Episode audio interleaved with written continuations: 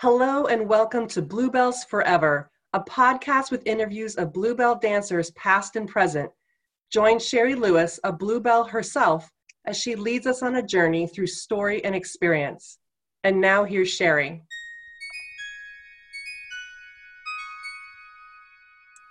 So I am beyond thrilled to interview Pete Menefee, who I have worn the beautiful costumes that you designed in Hello Hollywood Hello, but had never had the honor of meeting you until the reunion two years ago.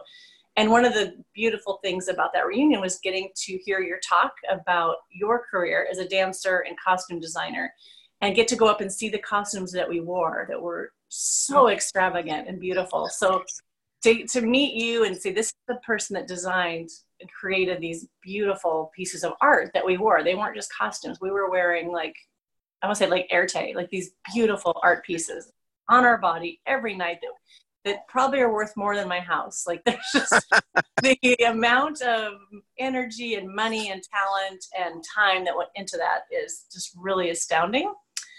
Um, but I would love to start with your dance career because just hearing that, which I had never heard that part of your story, I just knew the costume part. But if you wouldn't mind telling us, like, how you and the road that took you to be a costume designer, but your story of the performances and movies and celebrities that you've done for is pretty remarkable. So, in any way you want to tell us that journey, I would love to hear like how that works. Sure, sure.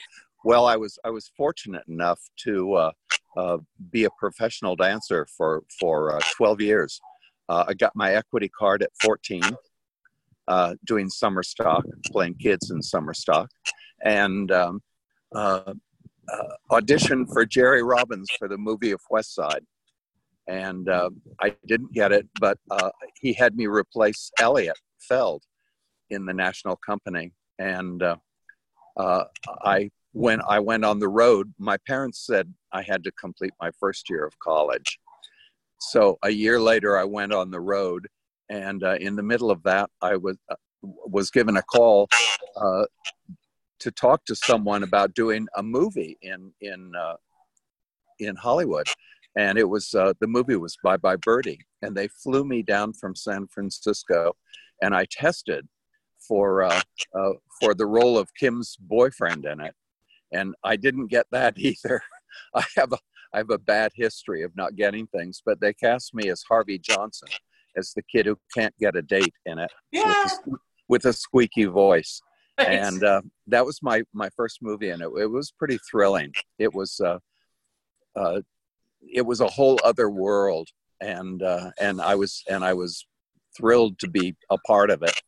Uh, and I ended up doing everything on the movie. I did pre-recording, I appeared in the movie, and then I did the Foley work. I did all of the uh, uh, uh, overdubbing and and uh, foot looping for the movie as well.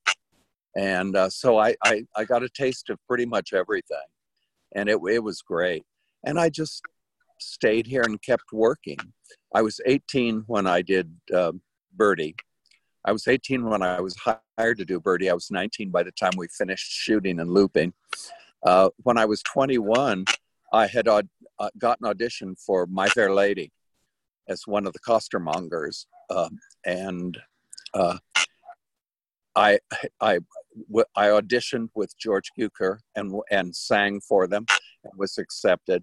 And uh, a week later, they said there's a an audition for Marc Breaux and Dee Dee Wood for a movie called Mary Poppins, and it's going to be done at Disney. And I thought, oh God, Disney. I you know I grew up on Disney, and uh, uh, so I went to the audition and I got it.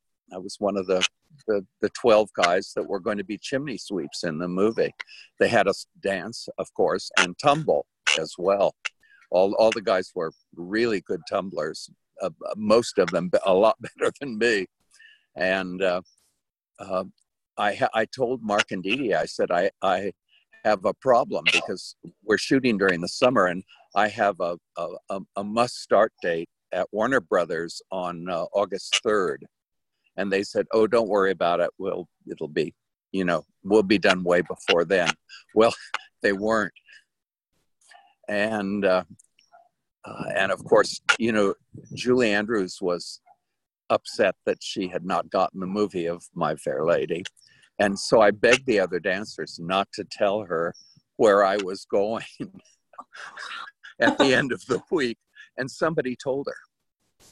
I couldn't believe it.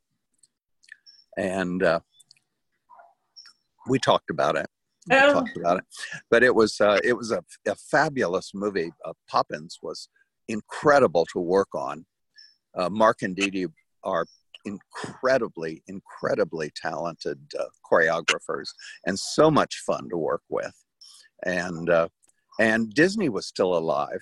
Walt used to come to our set every single day, every day at rehearsal, and we had to call him Walt. We were instructed not to say Mr. Disney, and we all had to wear. We, they let they let us wear uh, bathing trunks and uh, t-shirts, and we rehearsed outdoors on a special stage they built for us with a tent ab- above us, but it was open air, so it was very comfortable because the valley can be extremely warm in the summer. And uh, and and Walt came every day. He he just loved it. And at one point, the director wanted to uh, cut the number. no, that's the. Absolutely, number. Stevenson hated the number, and he said, uh, uh, "You know, it has nothing to do with the book, the books." And uh, Walt not only didn't listen to him, but he made the number two and a half minutes longer. so it was he he was a, a great champion and wonderful, wonderful guy to work with. Just terrific.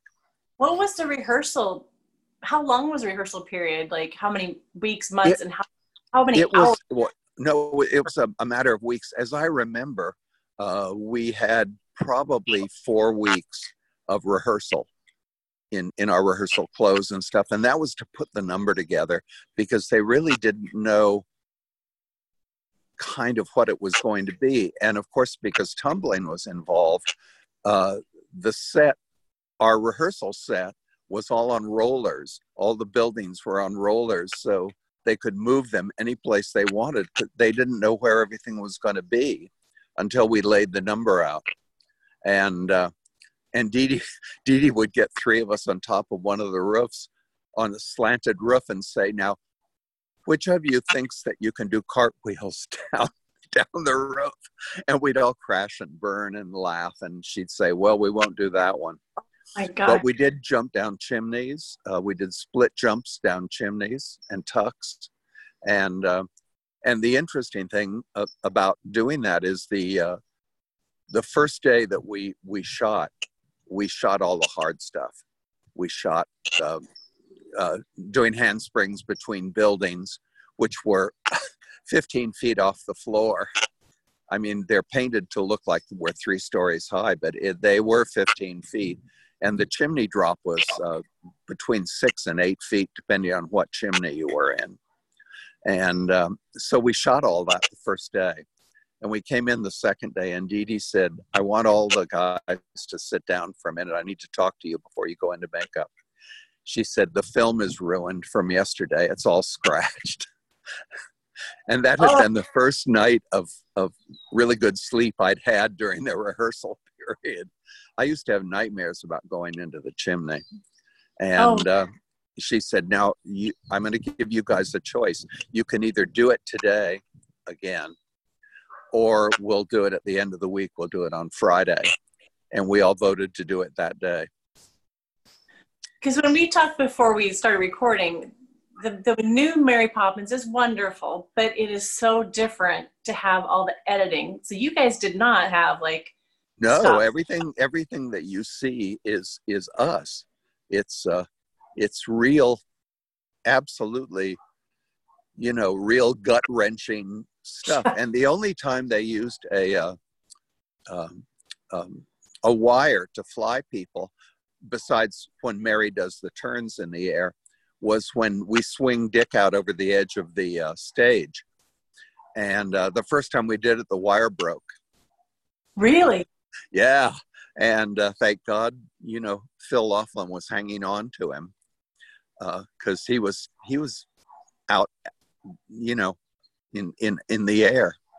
Oh my god! I wish It there was- was like, yeah, a lot of that, but just the outtakes and the things that don't work would make amazing like blooper reel but you guys were risking well, your life every day. Every everything worked by the i mean that's what the rehearsal period was for. Everything worked by the time we got there. The only thing that was was difficult was the the uh, very first shot that we did was us dancing out of the out of the bank's house and down the street. First thing that we did and we all had those those chimney brooms uh, that we danced with, and they had put rubber balls on the on the top of them, so that when you did walkovers with them, that the rubber ball kind of controlled everything. And we had been doing that on a on a plywood floor for four weeks.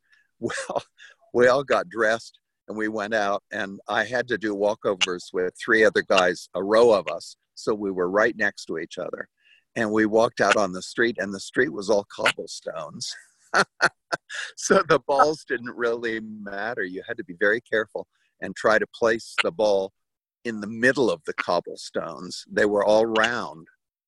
And uh, if you hit the top of one you know you went down. Yeah. You know. So where did you go from there? Like that's hard that's hard to top you can't really top that. You have to go a different direction because that's a pretty big pretty big start yeah, it's well, it you know it it helped. Uh, I was only 21 when I did Poppins, and it, you kind of had to be that young and yeah. you know careless about yourself to uh, just go, yeah, I, I can do that. Yeah, no problem. But uh, and then I worked on Fair Lady, which was terrific too. And, and, uh, and the stage version or the movie? No, the movie. I'm oh. one of the costermongers that do uh, "Wouldn't It Be Lovely" with with oh. uh, Audrey, and then don't recognize her in the film when she comes back all dressed up as a lady. Oh, I have to pull that video out. I have to watch that movie. Yeah. Well, I don't do much. I dump garbage on her. That's cool. Yeah, it is. And we shot a whole opening with us opening the Covent Garden Market. And um, uh, I remember throwing uh, uh, uh, big trays of flowers up, and you know, you had to throw it at the right angle so they could photograph it properly. Well, all they ended up using for the credits were the flowers. You know, we shot for two weeks in, in rain. We shot, I had triples on my costume because we'd do a take and then it would start start to rain and we'd all run for cover and then they'd change clothes and we'd shoot it all over again. But it was very exciting, you know, and, and Audrey was a dream to work with. So oh, was yeah. Julie. Yeah. You know, both two pro two pro women. So you've worked with some pretty major stars. Do you want and to Ann tell Margaret and Ann-Margret? And Ann-Margret, yeah. yeah. Just some just some yes. little names. Yeah so did you did you design costumes for Ann-Margret as well? I feel like one of your sketches I've seen, or that was just Bob I, Mack. No, no, no. I've uh, later on when I became a costume designer, I did I did I did her Vietnam tour. For really? Bob Hope. Yeah, it was the first thing I did for her, and uh, it was very very exciting and strange to work with uh, Ann-Margret and Roger, and not be pushing a 300 and 60 pound motorcycle in back over. So how does how does one make a jump from dancing in film and stage to designing costumes? Well, I've always drawn. I've I've uh, uh, I was able to draw before I went to school, and and draw not badly, not badly. And I never really took art in school. I was in college prep, and uh, my my major in college was uh, uh, Slavic. I speak Russian, and uh, and my minor was poli sci, political science. I wanted to be a diplomatic interpreter. Wow. but uh, you know, I had too much fun to, uh, dancing and performing. Yeah. You know, but I worked in Moscow with the circus, and uh, I was able to get all the morozhna I, I wanted. It was ice cream, and it's terrific there really is. It was uh, it was fun, and it was it was fun to uh, uh, to be able to talk to them. Yeah. Yeah, yeah. Hard, hard language. I've heard. It's no harder than Greek. It's um, uh, it's just a different alphabet. You have to learn uh, the Cyrillic alphabet when when you're beginning. But uh, so I've always drawn. Never took art in school. Never did. Always, you know, doubled languages, doubled math, doubled, you know, sciences, and uh, uh, when I was performing, I performed essentially almost my whole career as either a kid or a teenager. And uh, when I, when I was getting to be 25, it got to be kind of a drag to go to auditions, and I'd be 25, and everybody else would be 16 and 17 and 18. And a lot of times I'd still get the job, but it was uh, I, I, I don't know. I, I, I, for starters, I couldn't see any kind of a future in it. I, I didn't think I was going to end up being Hollywood's oldest teenager, doing beach party beach party movies in a walker, and uh, so I, I, I wanted, I wanted to do something else, and I tried choreography. I was an assistant choreographer, and I choreographed a series called Where the Action Is for Dick Clark, a rock and roll show.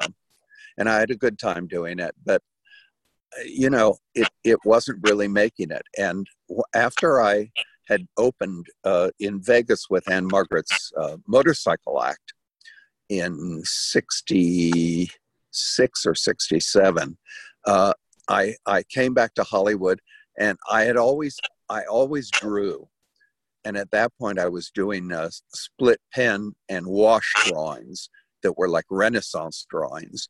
And uh, somebody saw them, a friend of mine, uh, Tony Urbano, who was a designer for the Kroffts. For pu- he designed the puppets for Kroffts. He did all that stuff. And he looked and he said, "Did you draw this stuff?" And I said, "Yeah." And he said, "How would you like to work this weekend as a sketch artist?" And I said, what does a sketch artist do? And he said, well, designers sometimes don't draw, and then they tell you what they want, and you draw it, and then they present your sketch. And I, I at that point, I, I mean, I, I danced, and I'd certainly worn a lot of costumes. I mean, Bob Mackie and Ray Aghayan had designed for me as as a dancer for for oh. years and years on television, you know. And uh, I remember tumbling on one of the things, and Ray just laughed and laughed because they wanted at one point for us to uh, do backflips, flip flops. And uh, he just thought it was such a curious way to make a living. And he, he was probably right. But uh, I, I thought everyone did their own drawing. Bob did and I had Bob, seen his Bob stuff. Bob Mac, Bob Mackie, yeah. You know, just who Bob was who was who was Ray's assistant at that point, and Bob worked as a sketch artist for a lot of people, for uh, Edith Head, and yeah. uh, anyway, so Tony said, uh, "Well, come this weekend." He said, "I'll tell you what." He said, "We'll pay you five hundred dollars for the two days." And oh. I thought, well, that sounds pretty good to me. You know you you had to you had to be on something like poppins to make that kind of money uh, where you did specialty stuff like Tumbler or, or, or, or acted. Um, but a regular dancer got like you know $280 a week or something. I've forgotten i've forgotten what we all got but it wasn't a lot. And uh, so i i drew that weekend and tony taught me how to paint with gouache and how to outline like Disney with a contrasting color. And uh, I started, I started uh, drawing for people. And Tony said, "You know, you're you're good at this." And he said, "And you have such good ideas." He said, "You should do this for a living." I said, "Well, you know, I don't, I don't sew." You know, and he said, Well, a lot of designers don't sew. And he said, Go to, uh, I said, But I don't know how the stuff goes together. And he said, He went, he had gone to um, an, uh, an institute here called Chouinard Art Institute that was in downtown LA. And uh, he said, uh, uh, Check into it and, and see. And you could go there and, and, and learn what you needed to, to learn. So I, I called the people and I went down and I interviewed. And I ended up taking the Jonathan Winters variety show as a dancer, which was a lot of fun anyway. But uh, we we uh, uh, did a run through on Wednesday and we shot on Friday. So Monday and Tuesday I went to night school at Chouinard Art Institute, and I learned how to uh, uh, draft patterns and uh, enlarge and diminish patterns and drape drape fabric and stuff. And I literally learned construction, you know, and at the end of, of two years or two two seasons of jonathan winters i thought you know i felt ready to do it. So i put a portfolio together and i went all over town to all the producers that i'd worked for as a dancer as an assistant choreographer and as a choreographer. And i said the i've, I've put together a variety show with a host and hostess and guest stars and dancers and you know funny stuff and and uh, pretty stuff. And I said, this is what I, I would like to try to do now. And um, Nick Vanoff, who did the Hollywood Palace that I danced on for the first five years, off and on, because it was a, a week, a week, a weekly show, but you weren't hired for the entire season. You were hired by the number. So I, I danced on that a lot, but I danced with Groucho Marx. I danced with Alice Faye. I danced with Juliet Prowse. I danced with Chita Rivera on it. Wow. I danced with Ann Miller. I danced with I tap danced with Betty Grable on it.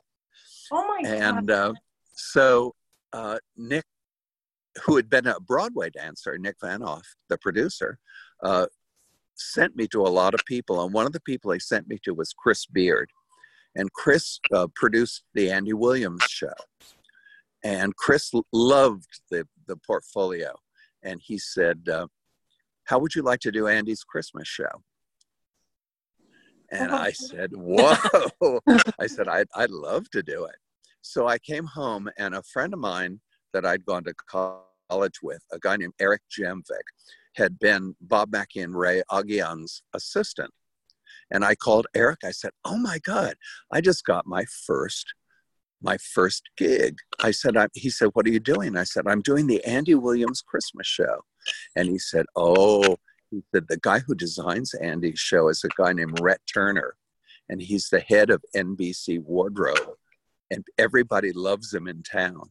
And if you kick him off the show, he said, you're going to uh, come in with everybody hating you. So I called Chris the next day and I said, look, I'm not Eve Harrington.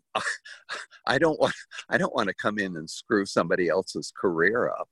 And he called Ret on the phone while I was there and he said, I have a young man here who I think is very talented, and I'd like him to assist you on the Andy Williams Christmas show. That was and, nice. Yeah, and of course, you know, he was the producer, so Ret couldn't say no. But when I, I got a taste of what it would have been like had I taken the job, uh, as designer, everyone was ice cold to me. Ice. I was the guy the producer had shoved in, you know. And the second day, Ret and I were working together, and he said, "Can you draw?" And I said, "Yeah." And so he said, "Well, I have a number that I haven't really figured out yet. It's a dance number." And he said, "It's about a three-legged ballerina that can only waltz." and they're they're uh, it's uh, the boy and girl uh, are the ballerina and the and the male that works with her are toys on top of a music box and i said oh that's charming that's great that that's easy to do and he said well what do you think it should be and i said well you know first of all you have to worry about her having a third leg which means she has a fake arm and she works her third leg with with probably her right hand. And uh, he said yeah he said and you can't have a ballet costume. I said yeah but you could do you could do it biedermeier. You could do a german biedermeier in 1834 and she'd have a, a three quarter length tutu on. And uh, and they'd look more like toys. They'd look like german toys so i sketched it for him and at the end of that week i was hired as staff sketch artist at nbc i drew for everybody there wow yeah, it was a great. It was uh, from from being in a very bad position. It turned out to be uh, you know, just fabulous. Yeah. And I drew, I did, I drew everything uh, at NBC except Laugh-In. Michael Travis did drew his own stuff for Laugh-In, but I did uh, Andy Williams for Ret. I did the Dean Martin show. Uh, I did the Bob Hope specials for Kate Drain Lawson. I drew for everybody, and it was it was great because it made it forced me to to learn to draw really fast. And uh, at one point, uh, the the uh, other head of, of of the wardrobe of the NBC wardrobe, Angie Jones, called me in her office and she said, uh, "I've shown Edith Head some of your sketches, and she would like you to assist her on a Debbie Reynolds special." And I said, "Oh, great!" I said, "I'd love to do it." So the next day, Edith came in and I met her and uh, we talked about the special and I started drawing some stuff. And I was so stoked about it that that night I went home and I drew some more stuff that we had talked about, but I, I hadn't had time to say, well, what about this? What about this? So I came in the next morning at eight and Angie called me in the office and she said, Edith quit yesterday. Oh, I said, wow. You're kidding me. And she said, No. She said, Now, do you have the sketches you did yesterday? I said, Yeah. And I said, I have some new stuff too that I wanted to show Edith today about things that we talked about. And uh, she looked at them and and she she got on the phone and she called the producer and she said, Bob wants to see them. Go to his office. So I got in my car and drove over to Bob's office and he looked at the stuff and he looked at me and he said do you think you could do the special and you know 20, 26 years old yeah sure i can do the special no problem you know and i ended up doing uh, my first job was a, a debbie reynolds special with 700 children on location in san diego where i'm from in balboa park. The, we, the first day we shot was in balboa park. So Wow. it was yeah it was incredible. And uh, and i did very well with it and people saw it and i got jo- i i only sketched for people for three months. And then and the first job the first job offer i got was the hollywood palace from nick vanoff so i i danced on the first five years and i designed the ninth year. That's an amazing yeah connection it- that go, oh, that's how you get to be a designer.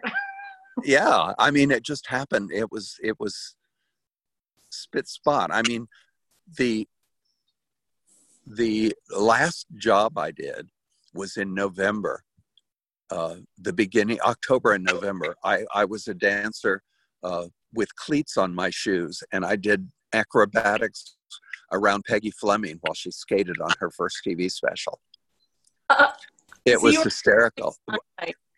I did, uh, uh, uh, three of us did a number called American in Paris with Peggy. And they had a big American flag painted on the ice. And we were shooting at MGM Studios, and Bob Mackie was doing the clothes. And I had sailor whites on. And, uh, uh, and I'm from a Navy family, so I know how the ties go and everything. So, so we were supposed to shoot at eight, and uh, uh, they kept wanting to shoot something else and then they'd have to do a promo and stuff well it got to be 11.30 at night and finally they came on stage five and they said okay we're ready to do american in paris and my first thing was a split slide up to peggy's feet across the ice well at that point the ice had melted so there was like an inch of, uh, of water and i said aren't aren't you going to squeegee that up before i get wet because I didn't have it double on my costume. And they said, "Don't worry about it." I'm worried said, "Okay." because So they they cued me and they started the music, and I did a split slide up to Peggy, and of course, water just flew on both sides of me. And they said, "God, that looks terrific. Let's get a hose and hose the ice down." It's it's October. This the end of October at MGM at eleven thirty at night, and I was tumbling on literally wet ice. It was I I've never been so cold. They didn't have a robe for me. They didn't have changes for our costume, and all Bob kept doing was screaming at the uh, at the assistant designer because my tie would get crooked. and they'd retie my tie, and I'm standing there soaking wet, going, Oh, Jesus. man. I thought, this is the end. I don't want to do this for a living anymore. You know, I Yeah. could, you know. Sounds the way pe- get treated on a lot of things. Like, oh, yeah, it is. Yeah, that we, you're just a piece of scenery. You're you're a prop, really. yeah. and uh, and and no nobody said i'm sorry can we get you a hot cup of coffee can we you know and we shot until one in the morning wow. and we did a million takes on it and and they between takes they'd take a hose and hose the ice down so that when i did slide on the ice that it would fly. And that happened in october. In november i took my uh, my portfolio around. I was hired to do Ret's job in november. We started in november and ended the beginning of december. Uh, and the and the the edith head thing happened in february and by by uh, april by march i was doing hollywood palace and i've worked ever since So how so did it was you do these giant Vegas shows with Don Arden? Because that's like a huge cast. That's a, I mean, the Well, I had I had a lot of background.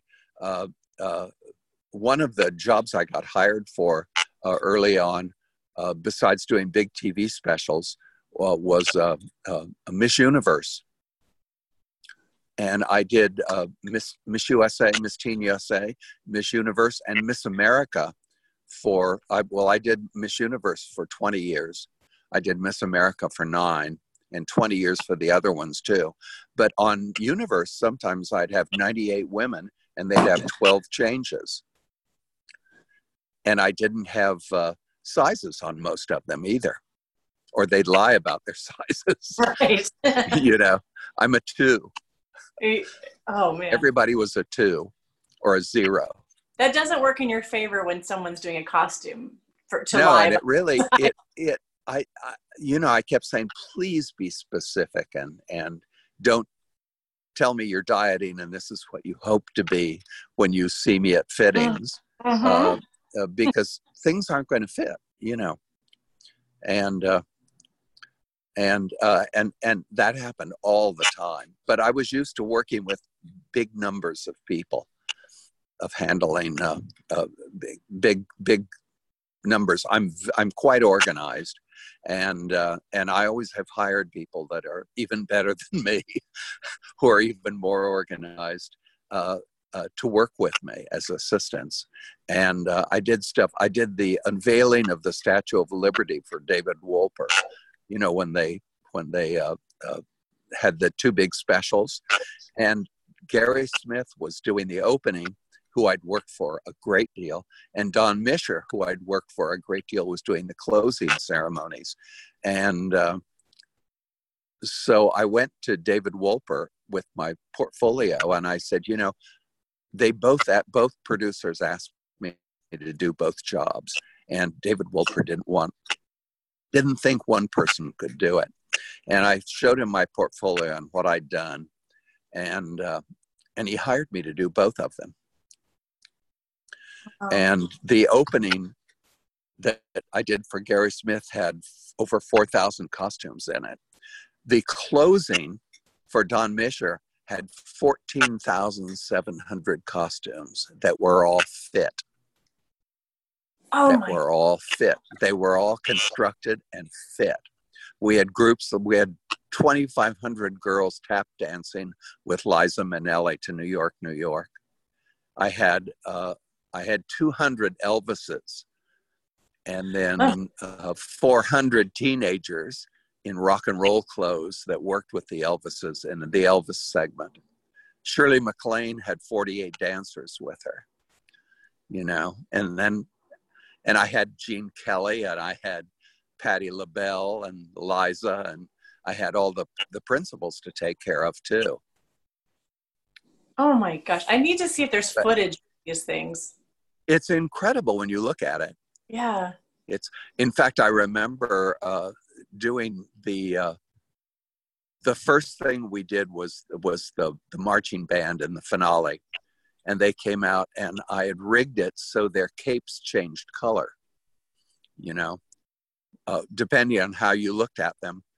And I remember Michael Peters turned to me and and said, "You know, you should do this for a living."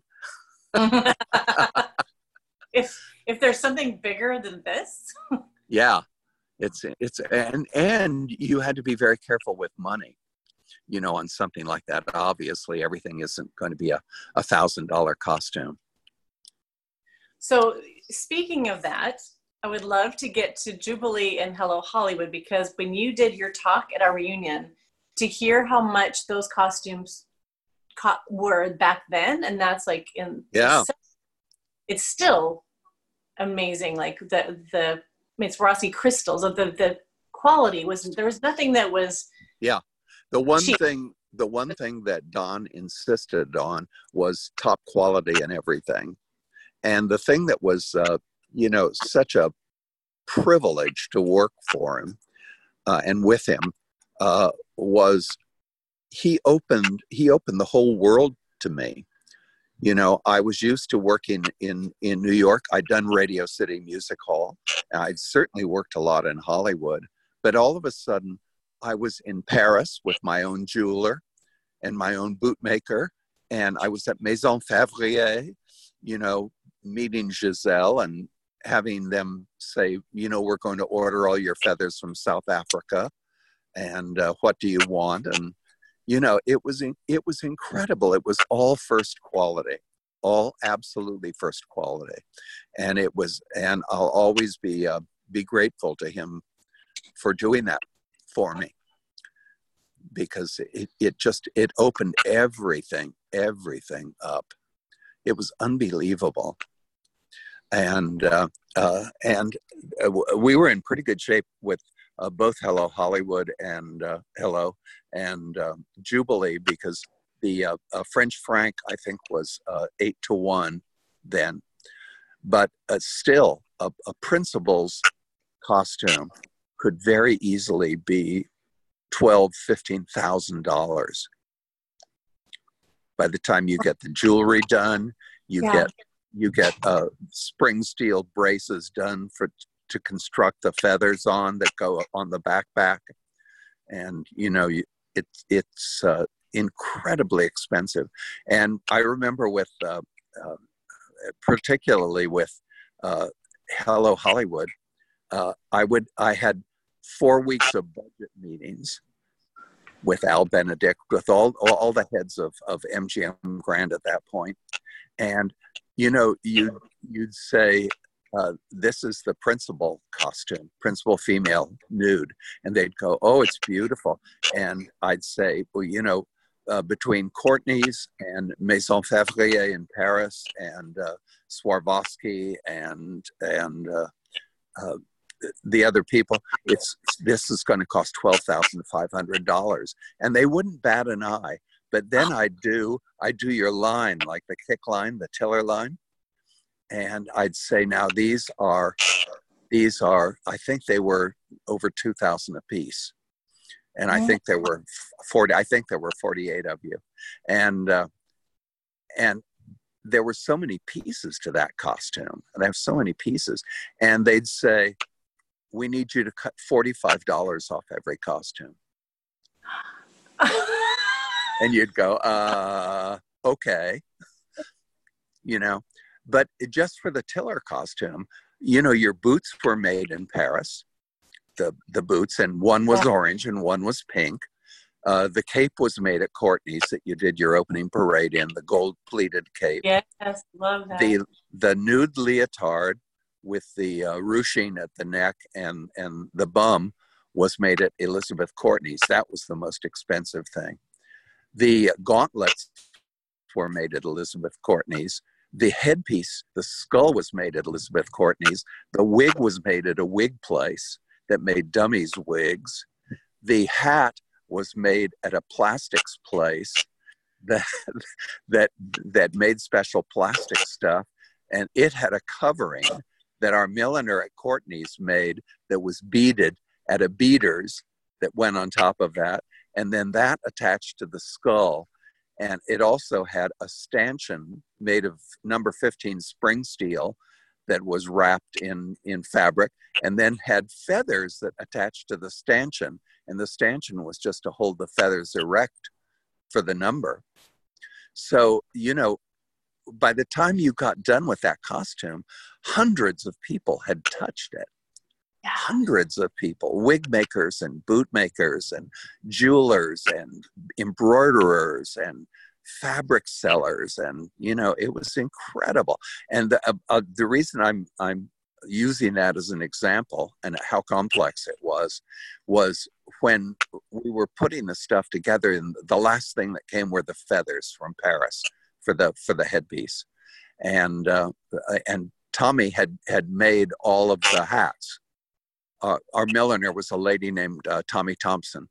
And uh, she had made all the hats. So we had all the hats on hat blocks. And they had the the wigs on them already. And you know everything was done except the feathers. Well the feathers came.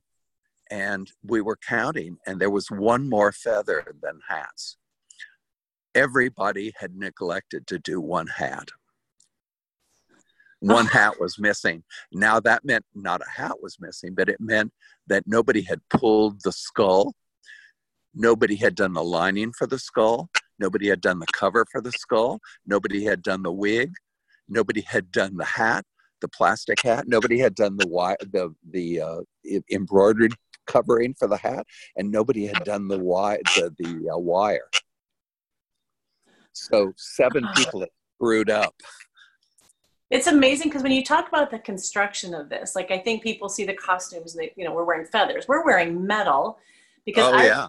my first professional show was Hello Hollywood. I came at 19, oh no idea. I'd seen the show Vegas on TV with Dan Tana and like, but I just remember when you stand there and then they lower those headpieces onto you from like above and you have dressed yeah.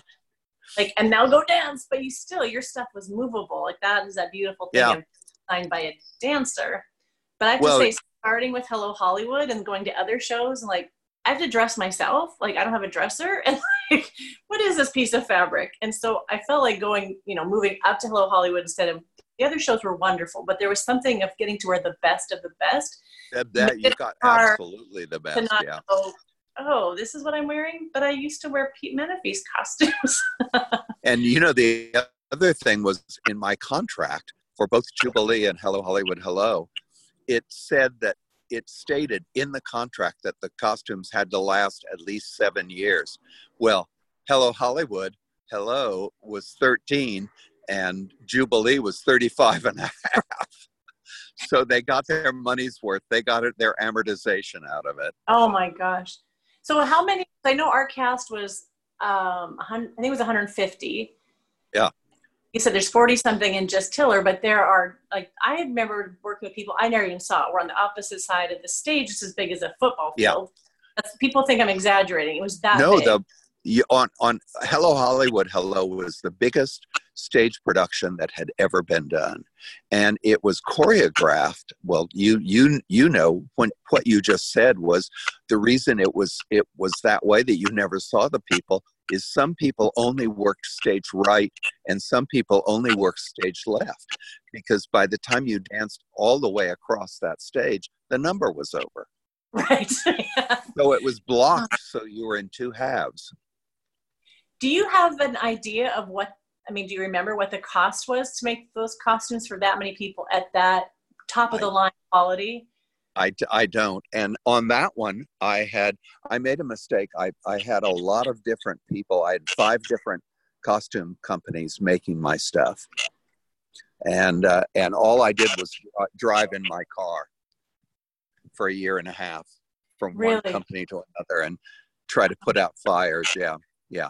What was the time frame of when you started designing till when the show opened and people were wearing those beautiful? Year and a half, a year and a half, and it sounds a year and a half sounds like a long time, but uh, what that was. It's, it's, not when there's that much uh, complex stuff done, and when you're also very concerned about making the stuff last and you know making back braces and stuff out of spring steel and you know learning learning about all that it's uh, it's extraordinarily complicated, and you need the best help in the world. And I've always had it. I've always had it. The kids that work with me are unbelievable. Wow. But it's uh, but Hello Hollywood was scary because I'd never done one like that before, and I think we were, we were talking earlier. Uh, I had to audition just like everybody else did. Bob, he asked Bob and Ray to do uh, uh, Hello Hollywood, Hello originally because they had done Hallelujah Hollywood for him. And frankly, I don't think they were ready ready for another big show at that point. and they recommended me. And he had by that time he had already hired uh, Bill, and uh, uh, uh Bill had designed for Don for a long time. He'd done all the Desert Inn shows for Don, and he was an excellent designer. He had done all the Disney on Parade shows, and uh, he had already hired Bill to do the opening, which was the plane landing, and uh, to redo a number that Don had done before called San Francisco that had the earthquake in it. Uh, and uh, that was originally, that number was originally in uh, Show Me America at the Desert Inn. And uh, so, and Bill had designed it, so he wanted Bill to do that. And when I showed him my stuff, my portfolio, it had a lot of Disney in it. So he you know, I guess he thought, well, you know, circus, you know, he'll be good doing circus. And uh, so I was hired to do just circus, just the circus. And the fourth number was going to be Ben Ben Hur. And I used to get on my knobby knees every night and pray to God that I did not get Ben Hur. I didn't want to do Ben Hur. I thought, Jesus, a horse race, leprosy, and a crucifixion. that's perfect for a cabaret show. and I was so scared that he'd want me to do it. And uh, uh, that spring, Star Wars came out. And, it, and everyone went, oh my God. And space became the thing. So Don called me and he said, uh, I want to do a space number and I'd love for you to do it. And I, they, I was in hog heaven. I had oh. more fun doing that number than I, I've had probably doing anything in my whole life. I'd never worked with plastics before, and uh, and the whole number is plastic. Well, the no, robots. It was the I was a space curtain, the disco that came down on that giant ship. Oh, those mirror things were so yeah. much fun because it felt like even though we had a lot on, we could dance like wild on. on yeah. I love that number because the choreography was fun, but that costume you could move in really, really yeah. well. That was. Would they? The kids tried to get me to ride that down one day, and I was too chicken shit. I wouldn't do it. I just would not do it. I couldn't step over that thing and get on that. I don't know how you guys did it. That's what. So I was talking to Anne Green. Uh, I interviewed her. She was in Jubilee, um, wore a lot of your costumes. But we were talking about like you're stepping on elevators going up. You're getting on sets. You're walking over horse poop like it's so glamorous but the backstage is a whole show in itself of like having your costume lowered on you and then like running to get to your next thing and your giant heels and a huge feather yeah. thing but yeah the san francisco with the sets you know the floor opening up or then coming oh, down yeah like, it was i'm glad like how you did those things at 20 we didn't know any better to question it was like sure i'll do that but yeah. now if i said go even stand on that stage with a, a set moving would be uh, the wisdom would set in now. yeah, no, absolutely, absolutely. Uh, uh, that when you were talking about how glamorous it is, uh, Siegfried and Roy uh, were were in Hello uh, in Hello Hollywood Hello originally, right? And their their cat their cat uh, place that they kept the the cats was on stage right, and it was the second room up from the feather room, right? Oh. So we, one, one night, uh, uh, one week during uh, rehearsals, uh, the, uh, the the waterfalls flooded in space, and it, and yeah, it was a mess. And they said everyone go home for four days, and we all went, oh, thank God. So we all left, and we all came back, and the cats had peed and the pee had gone from one dressing room because it was higher than than the feather room down into the feather room. And it had gotten all over the night and day fans No. the black and white fans yes. Oh, and it had they were ombre so it not only Yeah. stunk but it ruined the ombre. So we were going through them trying to figure out which ones could be saved and which ones couldn't and order new ones because they came from paris. And they had to be done you know spit spot and we were trying to to utilize all of them and clean them as well as we could. And one one uh, during a dress rehearsal i was walking by and i heard one of the there were two english girls walking by me that were going to do night and day and they were in the rhinestone dresses. And one of them was fanning herself with her her black and white fan. And i heard her say i swear there's kitty cats in backstage i can smell them and i didn't want to tell her what she was smelling oh my gosh.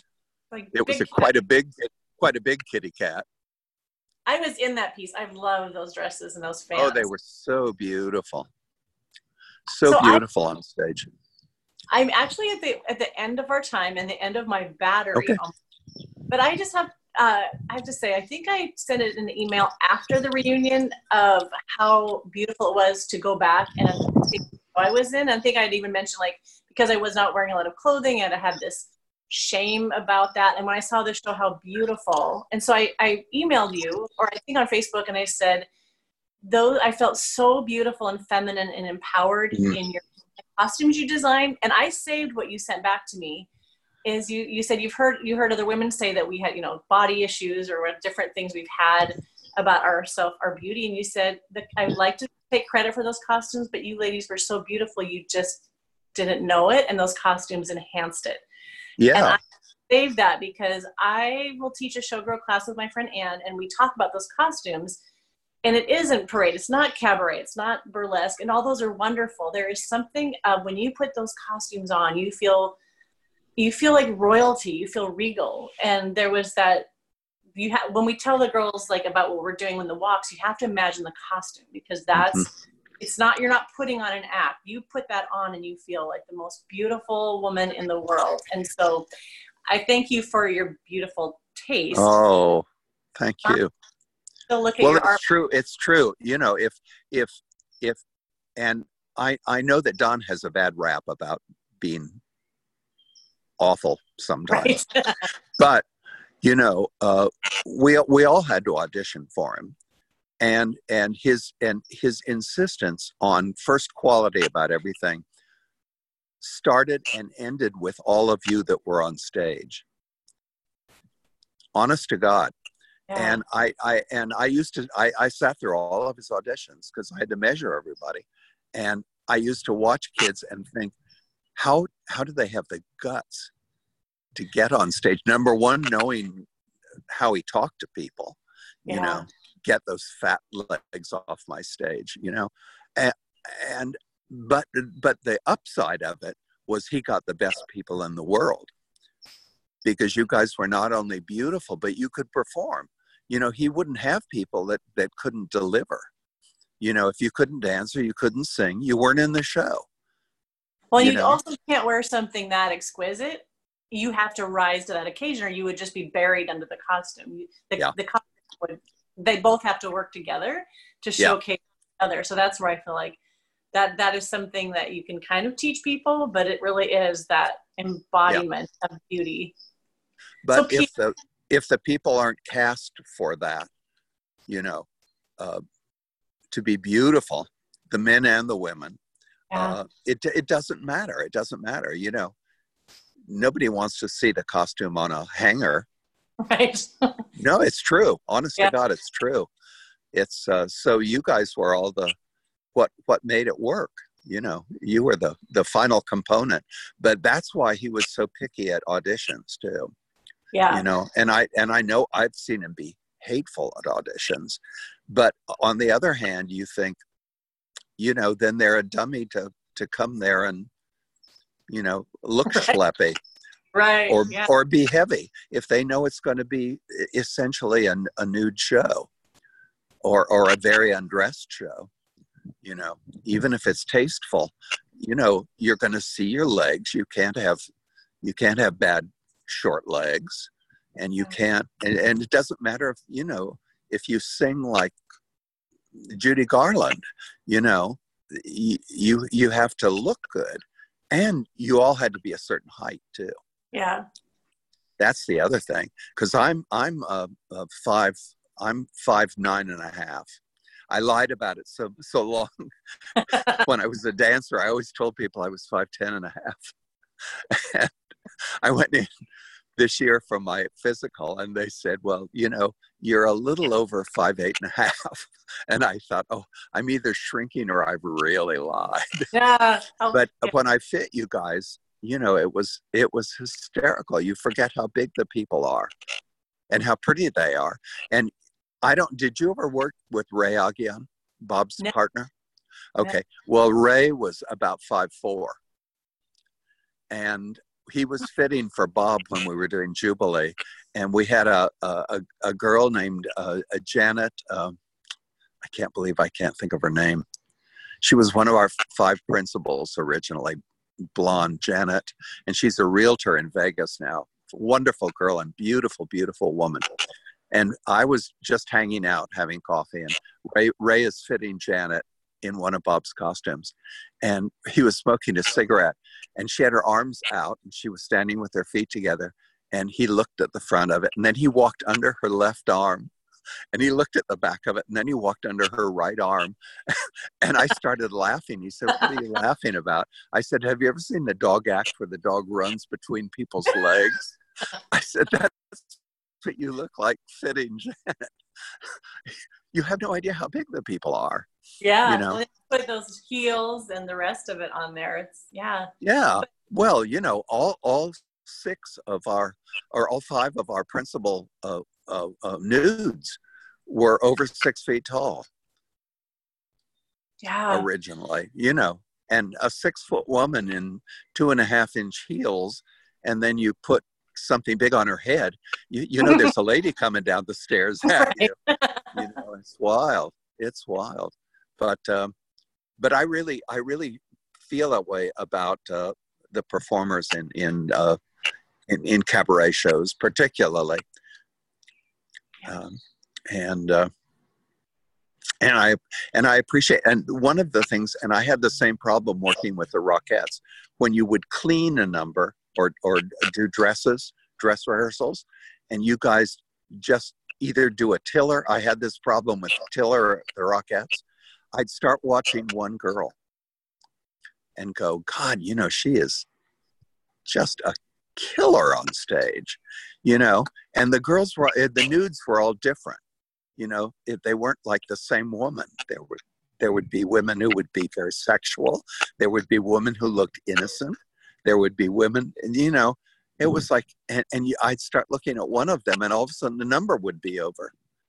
And i Ah, maybe looked at the line once and then zeroed in on somebody who was performing well. Yeah. so it was uh it's it, it was incredible. They were great. It was such a privilege to work on the shows.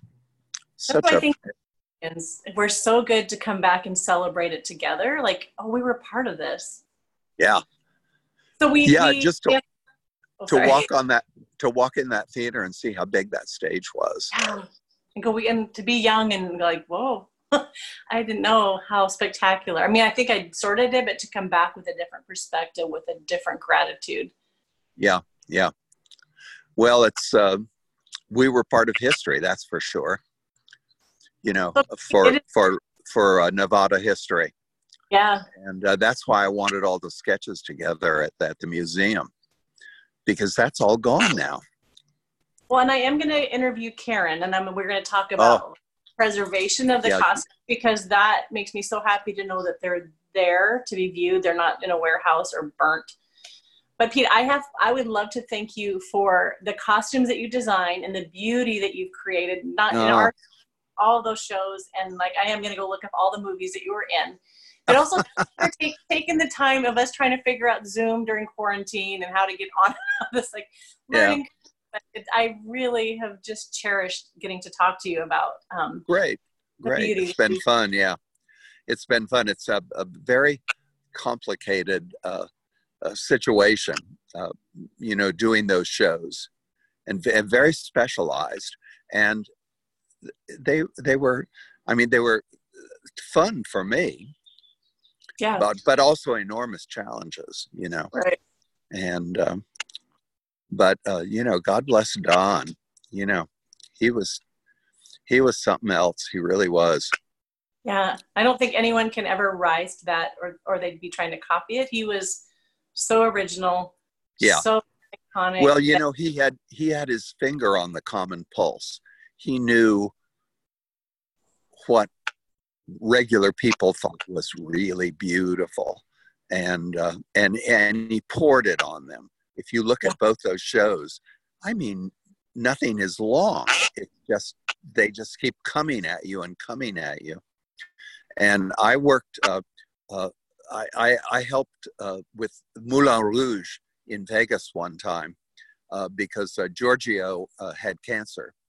So I, I built the clothes for him here in Hollywood. And then I went up to, uh, uh, to watch them dress. And a friend of mine, Walter Painter, was, uh, was uh, choreographing. And they came down the staircase in the opening, and then they all danced on the deck. And I went, Isn't anybody ever going to get back on the goddamn staircase? you know, it, it seems like such a simple thing, but you know, unless you work with Don and you, and you saw he blocked better than anybody I've ever seen in my life. And I've worked for Jerome Robbins, I worked for Fosse, I've worked, you know, for Marc and Dee Dee, and you know, he just he could really do it. He could really do it. yeah. Yeah. So anyway, Well, thanks for the uh, thanks for the chance to uh, carry on. Yeah, no, it's so good. It's I think it's just good to um, have that appreciation with someone who understands. Like Yeah, you have a totally different understanding than my experience, but there is that commonality that Oh, yeah. my my younger dancers I want to listen to this podcast because it's a it's an era they have no concept of what it was like to work in the 70s and 80s and work in Paris. Work I mean you just had so many options and, and they were all wonderful mostly.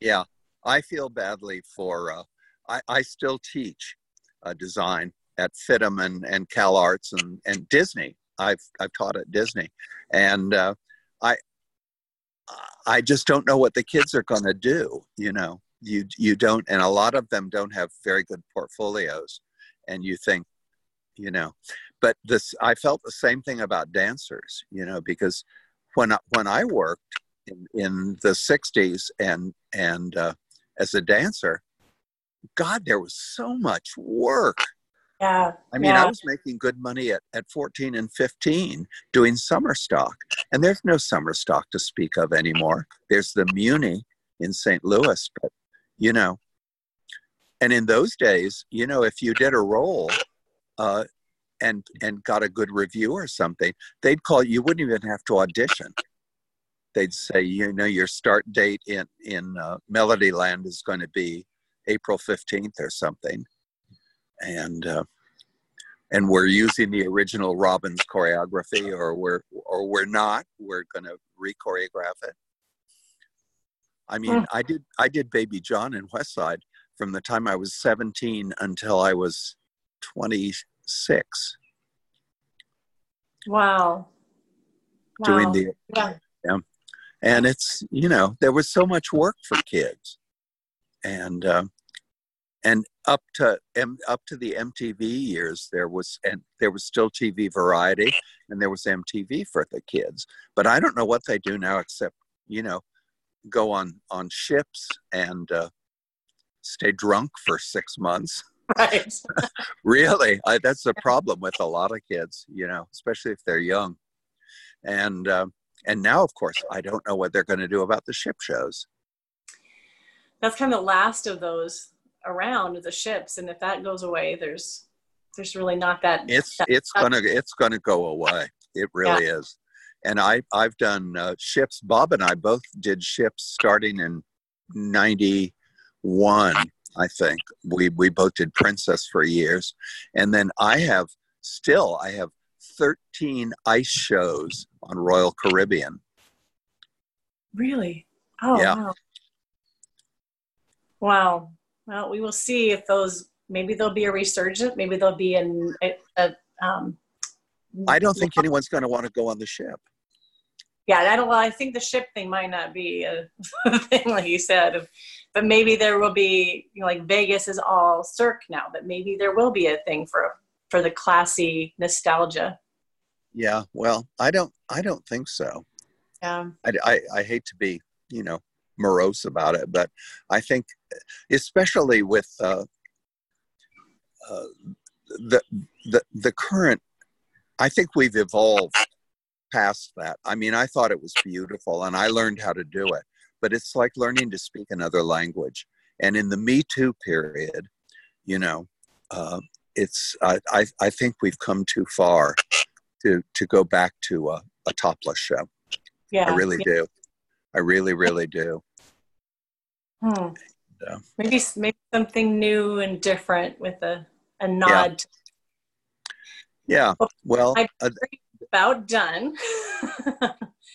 um, but thank you again, and I will. thank uh, you. would love to post some of your sketches so people can see some of your beautiful artwork. Okay. Well, I'll get I'll get that to you. And uh, do you want anything else? If I can find anything. Anything you want to send me would be wonderful. Okay. Yeah. So thank you so much. You're more than welcome. Totally a pleasure. My pleasure. Thank you, Pete. Okay.